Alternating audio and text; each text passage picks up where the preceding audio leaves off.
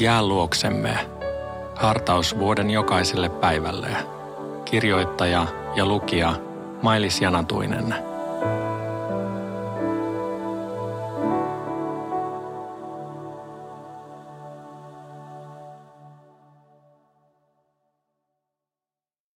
Luukas 4,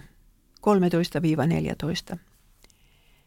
Kiusattuaan näin Jeesusta kaikin tavoin, paholainen jätti hänet joksikin aikaa rauhaan. Täynnä hengen voimaa Jeesus palasi Galileaan ja hänestä puhuttiin kohta kaikkialla. Hän opetti synagogissa ja kaikki ylistivät häntä. Nyt Jeesus oli läpäisyt pääsykokeensa ja hänet oli kelpuutettu uudeksi Aadamiksi ihmiskunnan edustajaksi. Hän oli ottanut uusiksi koko ihmisen historian.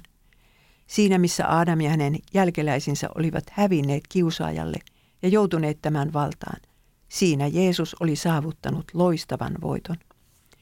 Nyt oli tullut osoitetuksi se, että maailmassa tosiaan oli ollut yksi ihminen, joka uskoo Jumalaan ja tottelee hänen sanansa, vaikkei saisi siitä mitään hyötyä.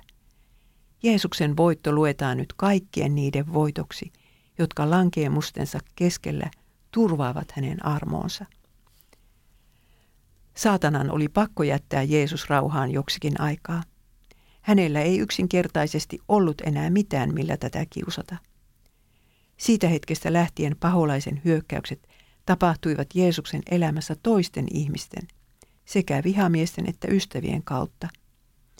Kaikille tuleville kiusauksille oli yhteistä se, että niiden kautta vapahtajaa koitettiin houkutella pois ristin tieltä. Juudean erämaasta Jeesus palasi Galileaan ja muutti saman tien asumaan Kapernaumiin. Eräänä päivänä Maria joutui hyvästelemään rakkaan esikoisensa, joka oli ollut hänen tukenaan ja turvanaan jo 30 vuotta. Jeesus aloitti julkisen toimintansa saarnaamalla Galilean synagogissa. Yhtäkkiä hänestä tuli päivän puheenaihe. Häntä kehuttiin ja ylistettiin. Kukaan ei sanonut hänestä pahaa sanaa. Jeesus oli kuitenkin yhtä immuuni kehuille kuin haukuillekin. Hän teki Jumalan tahdon, olivatpa ihmiset hänen toiminnastaan mitä mieltä tahansa.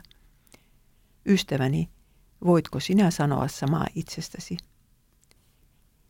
Rukoilemme virren 282 sanoilla. Anteeksi anna syntini, armahda Jeesukseni, kun rikoin pyhän tahtosi, oi Herra synteineni. Ristisi kalliin unohdin, maailman mieltä noudatin ja kuljin omaa tietä. Amen.